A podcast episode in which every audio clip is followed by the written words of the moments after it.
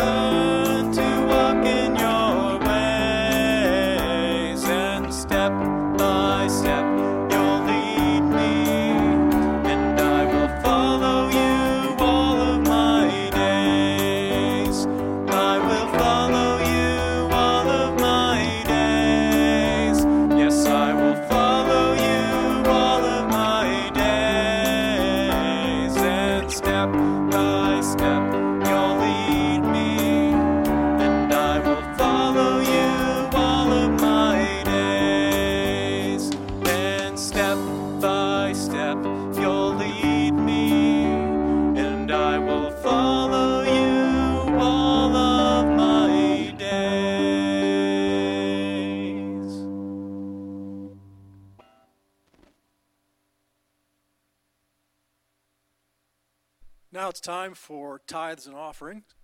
If you're doing your tithing electronically, you know where to click and how to do that. Um, but if you'll pray with me. Father God, thank you for this place that we can worship. Thank you for this group of believers that comes together every Sunday to worship you. Take these tithes and offerings, use them to move your work forward. And thank you. Amen.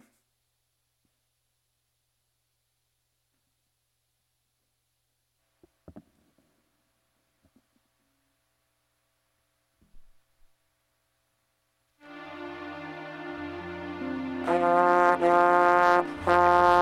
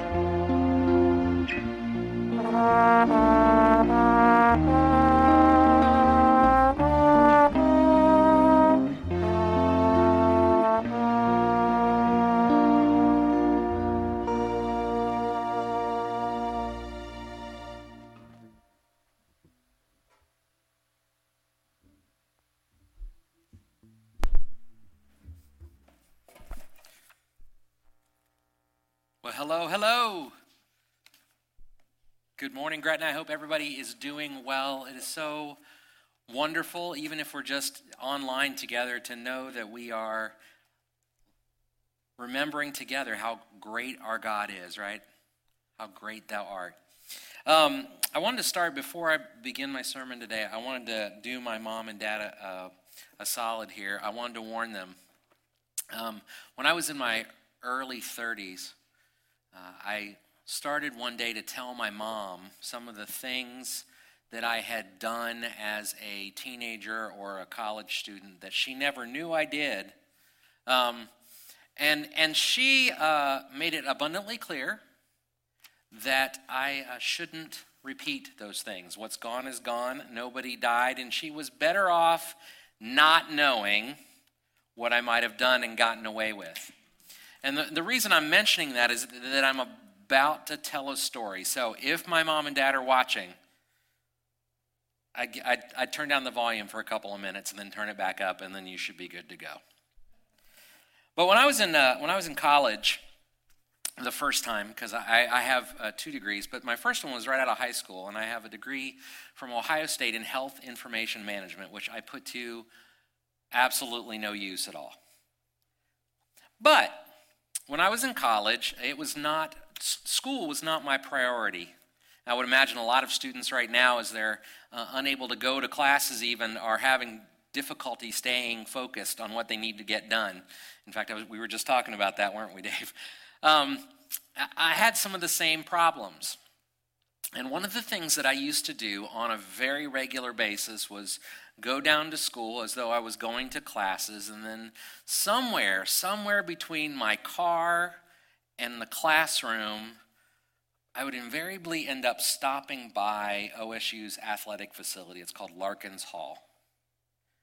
And before you knew it, five minutes of, I'm going to go see what's going on in there, turned into, oh, I don't know, three or four hours of playing basketball and hanging out and doing everything but going to class. And one of the things I was blessed to do, and, and mom and dad don't turn the volume back up yet. Um, one of the things I was blessed to be able to do uh, was to play a whole lot of basketball with a whole lot of different people. I know that, that it's going to come as a surprise to you, given my height issues, that I, I, it is my favorite sport, and I loved to play it as a young guy. I can't now; my knees are shot, but um, I really loved it and played it all the time. And so, one of the upsides of, of playing there was once in a blue moon, you would run across uh, Ohio State players playing basketball in a gym, playing a pickup game with friends, or, or, or getting some extra practice time in without the coaches and kind of challenging each other. And it was really kind of neat to watch. And there were occasions where they would actually, because I would assume desperate, would let me play, which was super cool. Most of the time, I would, I would end up guarding um, somebody else who was also not on scholarship to play basketball because my skill level was commensurate was not commensurate with someone at that level. But there was this one time i can remember where i was asked to guard a guard for ohio state. His name was mark baker. And, and if you if you grew up around ohio state in the uh, late 80s early 90s um, he was the starting point guard for the buckeyes. And um, when they asked me to guard him I'm going to tell you there were two different responses. There was my internal response, which is, You have got to be kidding me. I am not made for this. There ain't no way I can do it. And then there was my external response, which was, I got it. I can handle him. I can cover it. Don't you worry. And I just said, All right, bring what you got. I know you're going to find this as a, a total surprise, hard to believe. I couldn't handle it. He, he went around me left, he went around me right, he went over me. I mean, he just really just did whatever he felt like doing. To his credit, uh, he was wonderful about saying, coaching me and saying, "Hey, you need to work on your, your, on your footwork. You need to watch my waist and not the ball. You need to." And he was trying really hard along the way. He didn't he didn't make fun of me, uh, but it was really clear that even though I had said I got it, I had no business trying to cover him, no business trying to handle what was coming my way. Which brings us to our topic for the week. We are just finishing up a series called The Bible Doesn't Say That. And, and the goal of the series is to kind of go through some different scriptures and consider what they really might mean versus how we might interpret them. And we do that so that we can have a greater understanding and maybe even greater, maybe even correct some mistakes that we have, that we've made in, in interpreting the Bible. So there's a phrase that is not scripture that I, I hear, I've heard pronounced, and I've announced it to, in a well meaning way at, at, at, funerals and in difficult situations. Um, and that phrase is this God will not give us any more than we can handle. God doesn't give us any more than we can handle.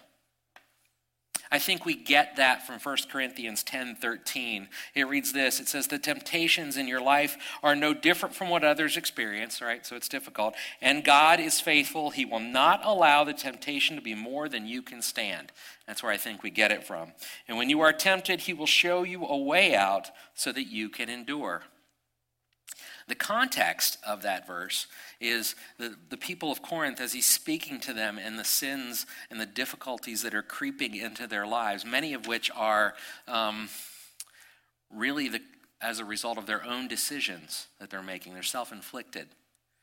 But the, the, the, context there is this is that the sin is, is creeping into your life, and the Lord will always open a door and give you another path that you might choose to step away from that temptation, to step away from whatever it is that's calling you away from God. So, if we just read that one part of the, the verse that says, And God is faithful, He will not allow the temptation to be more than you can stand, we would certainly could pretty easily get to God doesn't ever give you more than you can handle. But if you finish it, we see that the context here, the message really, is that in, God is there in the midst of challenge not that he necessarily will keep you from it. If further, if we look a little more into the scriptures, uh, there are a lot of stories of members of God's family, his people, that clearly have to take on a lot of things that no one should have to handle. Last week we discussed Job and his life and all of the things he lost in a matter of five minutes and screaming at God and saying, Why is this happening to me? And his friends, well meaning, not really helping him understand why things were happening to him. But Job's not the only one. In 1 Kings 19, we see the prophet Elijah hiding, hiding, collapsed under a bush because he is worn out. He is tired from being chased and running for his life, running away from Ahab and Jezebel and the people that were no longer following the Lord. They were following a, a different God. And, and he was running for his life, spent most of his life running and hiding. And we find him in 1 Kings 19 collapsed under a bush without strength unable to get up. And it's only because an angel comes to him and says, Arise and eat, for the journey is too great for you.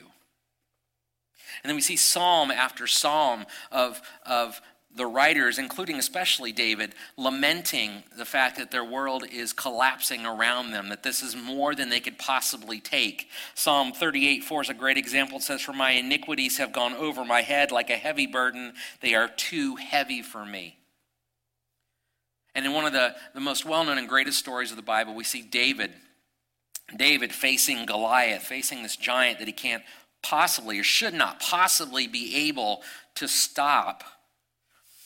And when he does, when he throws a rock from a sling and hits the giant, he falls over and, and dies, he says, he says this in 1 Samuel 17 47. He says, The battle is the Lord. So even David recognized that this giant, this big thing in their life that was, that was a, a threat to all of God's people he couldn't handle alone.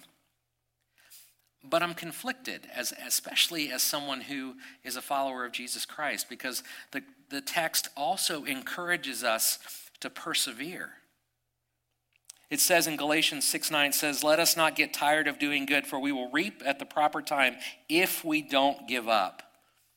And James 1:12 says, "Blessed is the one who endures trials because he has stood the test. He will receive the crown of life that God has promised to those who love him." It seems that if we endure, there's this notion we could pretty easily take that if we endure that we will get through and that God will not at the end of the day have given us something that we could not handle.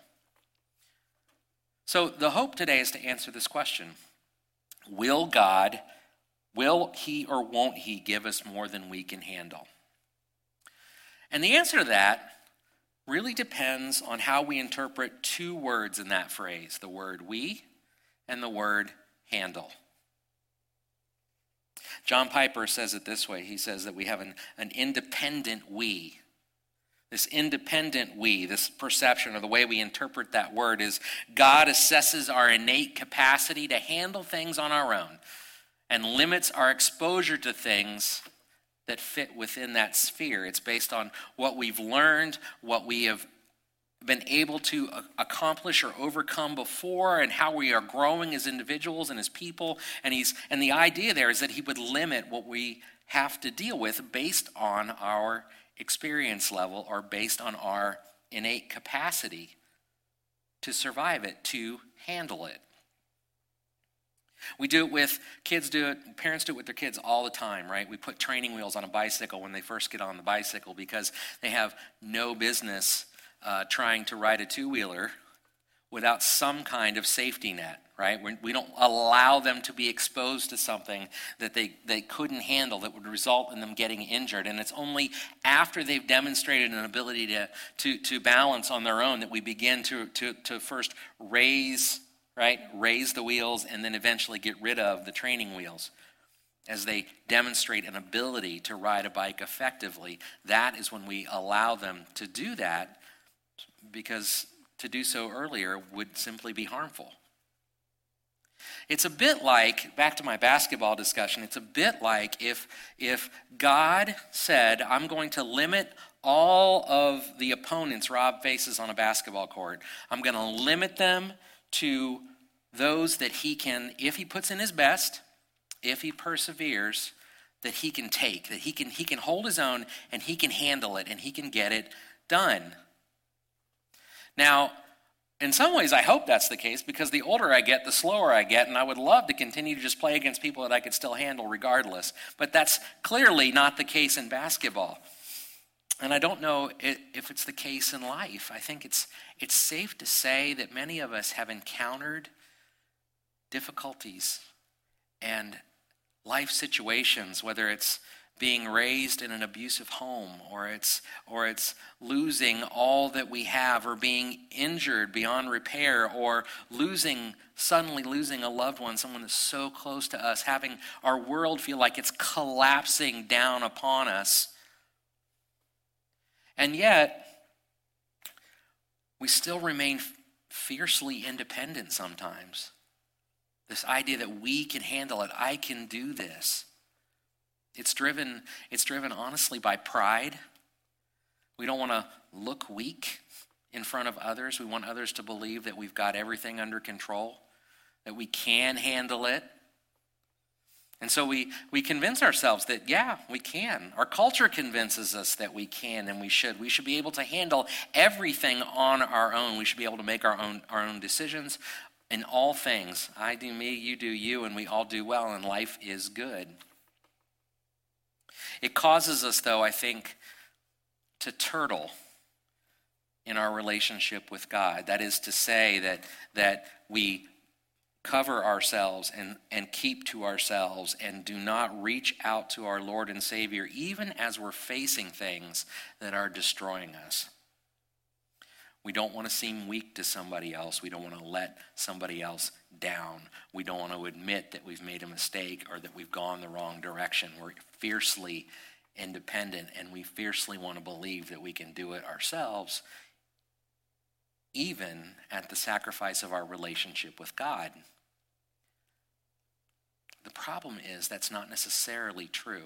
In fact, Paul gives us a very different picture of who we are in that phrase will God give us any more than give us more than we can handle. Paul's picture is of a dependent we, and that's our that's our scripture today. We're going to look at is 2 Corinthians 1, 8 through 11, as Paul describes in his own life as he has learned to be a dependent we. It starts here in verse 8. It says, We don't want you to be unaware, brothers and sisters, of our affliction that took place in Asia. You know that I just said we try to avoid telling people what's going on. It's interesting here that Paul's response is that to tell them exactly what has gone on and to make sure they do know that he's going through difficulties. Let's keep reading. It says, We were completely overwhelmed beyond our strength, so that even so that we even despaired of life. That means they wish they were dead. Indeed, we felt that we had received the sentence of death so that we would not trust in ourselves, but in God who raises the dead. He has delivered us from such a terrible death, and He will deliver us We have put our hope in him that he will deliver us again, and while you joining and helping us by your prayers, then many will give thanks on our behalf to the gift that came to us through the prayers of many. This is a, a contrast to the independent we. It's a, it's a dependent we. It says handling the difficulty that life brings is dependent not upon our capacity, but on the grace of God that comes in the midst of the difficulty or with the difficulty. It's, it's amazing how confessional he is. How he just stops and says, Look, we, we faced this series of, of difficulties. As he's writing this, he's probably in prison again, because that was a trend in Paul's life to end up in prison. He's facing starvation, he's facing pain, he's facing uh, uh, a pain that's an attack from Satan. As if you continue to read in Second Corinthians, he gets into it where he's being attacked by Satan, and God says, Look, I'm not going to take that pain away from you. My grace should be enough. It's a very different picture than the independent minded we, who we hope to be and want to be sometimes when we utter phrases like, God will never give us more than we can handle. Charles Stanley echoes Paul here. He says, God allows us to face difficulties so that our faith will be stretched and refined. The trials we face provide an excellent opportunity for us to declare our dependence on God and not on ourselves. The way we win the battle with discouragement is by humbling ourselves before God and telling Him that we need Him. There's only one way to do this, and it is through prayer. Pray and wait. I don't know about you, but that's really hard. when life is tough, when things are crashing down around me, when I feel like there's no way out, praying and waiting is really hard. If I'm being frank, I don't want to pray and wait most of the time. I want the problem solved. I want to handle it. I want it dealt with. I want it over. But Paul, Paul speaks from experience here.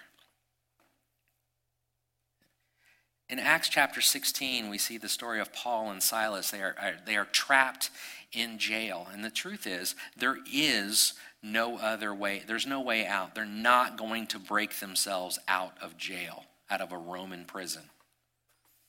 And so their response is mind boggling and yet powerful and speaks much of what Paul is trying to say about being a dependent, we being dependent on God in the midst of our difficulties. They begin to sing and pray. Paul and Silas sing and pray. It doesn't say they tried to work their way out of it. It doesn't say they tried to dig a hole and climb out. It doesn't say they tried to convince the guard to let them go. They sang and they prayed. And the Lord flung their cells open. and they could have left and were freed. Mental note, they didn't. They didn't run out of it. They stayed right there, and when the guards came the next day, they said, We're still here, but our God could have and did open our doors and set us free. And you know what happened? Because of their willingness to to pray and wait and be there in the midst of the turmoil and not run from it or try to fight their way out of it. They were able to witness to the guards. They were able to demonstrate the power and the peace of their God. And by that witness, the guards and his family were saved. I think, I think that, that this conflict that we have between being a dependent we and an independent we in the midst of our difficulty is really coming to the forefront as, our, as we respond to, to COVID, right? Um, I, you should easily count me among you who are antsy and ready for this to be done, ready for life to get back to normal, right? ready for us to stop having to wear masks when we go out, ready for us to stop having to, to do this where I'm preaching to a mostly empty room to see each other's faces, to hug one another, to shake each other's hands, to remind each other that we are, in fact, family. Because, yes, we can do that over the internet, but yes, I'm with you. It's so much easier to do when we're together. And if I was left to my own devices, the notion of waiting and praying, waiting for God to resolve it in His time and in His way, is not my natural bent. I would like it fixed now. I would like it handled now. And it's in those times when I try to be the independent we, saying, I can handle this, I can fix this, I can make it work, I can get it done. And why is it not fixed? Why are we not back to normal? That I find myself stressed, that I find myself angry, that I find myself antsy and frustrated and looking for somebody to blame and looking for loopholes or reasons for this to be over, for this prison we're kind of caught in right now to be over, and saying, this has to be not real, this can't be true. But then the dependent me says, you know, when this is all said and done, and it will be said and done in some way at some time as God ordains it. If he is still in charge and we are still his children, it'll be okay. It may not look okay from the way we're observing it, it may not feel okay in the moment, but our eternity is secure in who our Savior is. And He is working out all things for the good of those who follow him, who love him, who are his people. And it is when we embrace that need to depend on who our God is that in some ways we are able to see that he doesn't give us more than we can handle. Oftentimes, it's just our inability to let him handle it. That's the problem. Which leads us to our next word, this word handle we talked about, right? I said the word we is a problem, the word handle is a wrong, so is, is a problem. So we have kind of two different ideas. Paul calls us to a very different view of handling life's troubles. The independent handle, the outcome is immediate and positive for myself and or those I care about, right? Handling it means getting rid of the issue. Handling it means making COVID go away right now so that I can get back to life. It means making my stress level drop, making it go down, making it go away. I'm going to narc on my daughter a little bit. My daughter um, calls us this weekend in a panic because her car broke down which would be all well and good. She lives in Berea, Kentucky right now where she's going to school and would be all would be okay except that my daughter and two of her friends had taken a road trip in a pandemic. Don't get me started, that can make a, a dad you know, twitch. But they had taken a road trip in a pandemic. A couple of hours, not very far, but the car had broken down.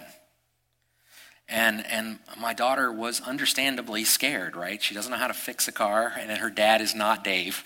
I can't fix cars like you can. And so she's stuck in Ashland, Kentucky with a broken car. And then on top of that, her phone breaks while she's there. So she's got a dead phone and she's got a dead car, and she's panicked. And admittedly, I have totally been in that place where things I feel like are collapsing around me and I'm panicked and I just want it handled. And the way I would handle it is you fix it now, you get it fixed in three seconds for $5, and we're on our merry way, right? Now, if you know anything about cars, unless you have a handy dandy Dave McPherson in your house, nothing gets fixed for $5 in three seconds, it gets moved on its way. And so she had to, and I feel so bad for her, she had to wait. She had to wait for the next morning for a shop to open. Then she had to get it into a shop and had to wait for them to determine how bad it was and what it needed to be fixed. Then she had to wait for them to do the repairs, and then, yes, she had to wait for her dad to pay for it. but she got on the road. Still without a phone. And now she's waiting again for a new phone to come in the mail because this one was luckily still under warranty. And the thing is, that's not the way any of that would have been handled. If she was writing the script, I'm sure, and if I was writing the script for how I wanted God to handle that situation, a couple of things would occur. In Rachel's mind, I'm sure the car doesn't break down, the phone doesn't break, right? At all. That's a great way to handle it. Or if it does, three seconds and five bucks and we're fixed and moved on. Now, dad has a different way of handling it. Dad's way of handling it is you shouldn't have been in Ashland. You should have just been at home, sheltering in place. I told my parents about that and they said, Welcome to the, the part of life where you begin to put duct tape over your mouth as a parent and not tell them everything they're doing wrong. Um, I failed at that too, by the way, because I just narked on her. But, but so often, God calls us to a very different way of handling things. He does not handle life the way we handle life. And his definition is not that it is resolved quickly, it has a positive outcome for me, because at the end of the day, I'm pretty selfish. I want my outcome to be positive for me and those that I love. Charles Swindoll says it this way we must cease striving. That means striving to handle it ourselves and trust God to provide what He thinks is best and in whatever time He chooses to make it available. But this kind of trusting doesn't come naturally. It's a spiritual crisis uh, of the will in which we must choose, choose to exercise faith. This dependent upon God, that, that He requires us to be dependent upon Him handling it. Though we may fail personally, the outcome is God's. And His grace can lead us to recovery and reconciliation in Him.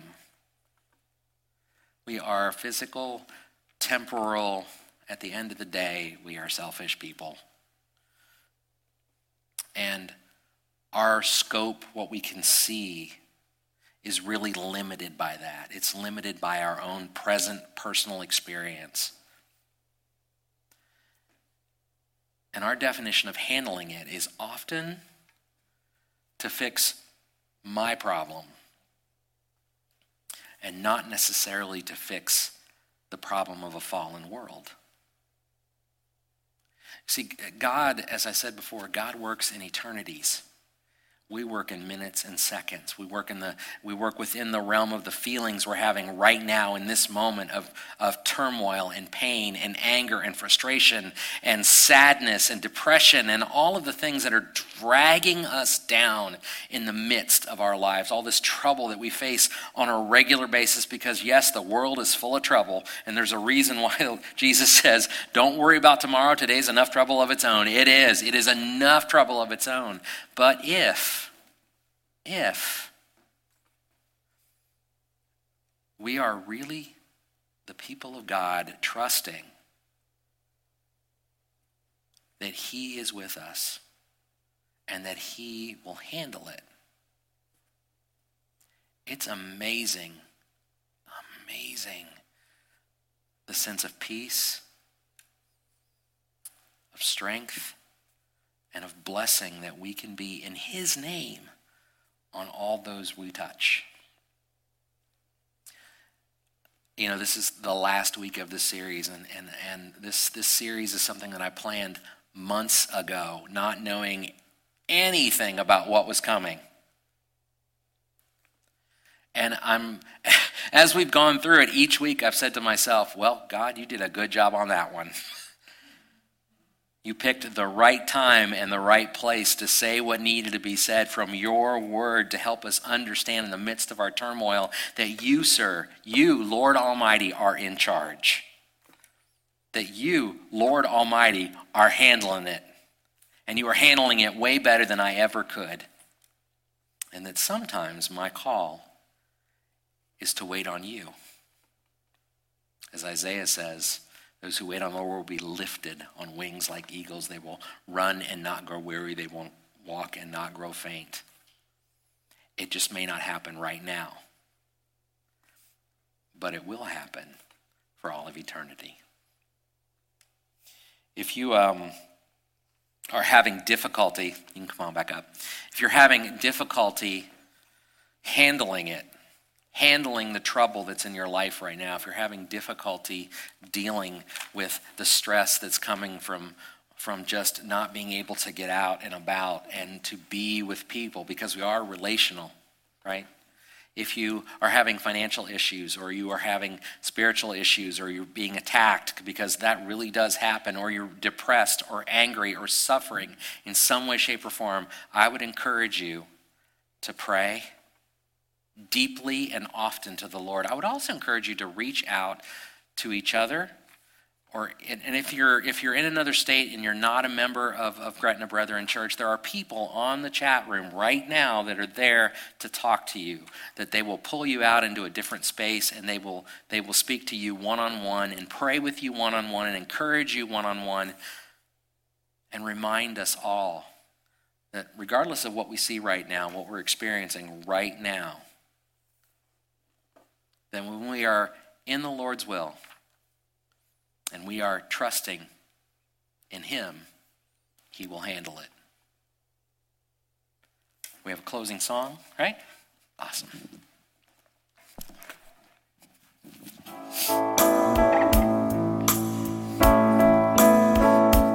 The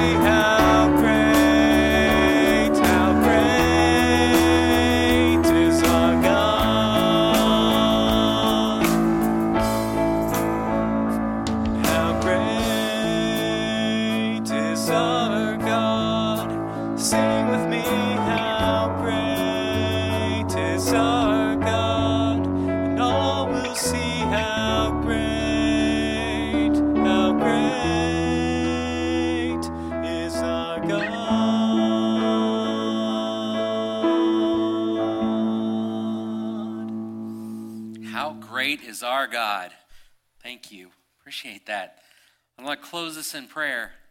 Father God, we are so thankful for your greatness and the fact that you allow a little bit of that to be our shelter and our strength. That you would send your Son in your infinite wisdom, knowing not only the difficulties the world had experienced at the time, but everything that would happen even after his death. And because of that, you resurrected him. You gave him eternal life, or gave us eternal life with him. And, and through that act, he has conquered death, the thing we have to fear the most. Lord, I pray that in this time, especially when we are finding it difficult to cope,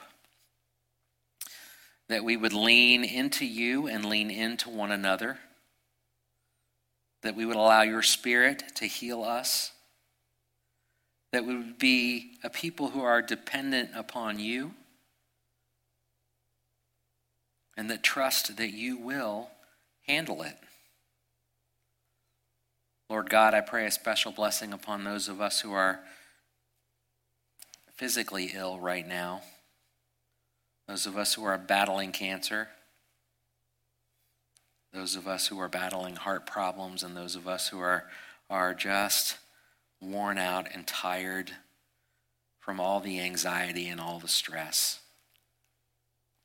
I pray that you will lift up their souls, that you will cradle them in your arms and remind them of who you are and what they mean to you. I pray that you will keep us safe as we move forward and give us an opportunity to meet again. It is in Jesus' holy name I pray. Amen. May the Lord bless you and keep you. May his face shine upon you, and may his countenance be toward you. May he grant you favor and give you peace. God bless. See you later.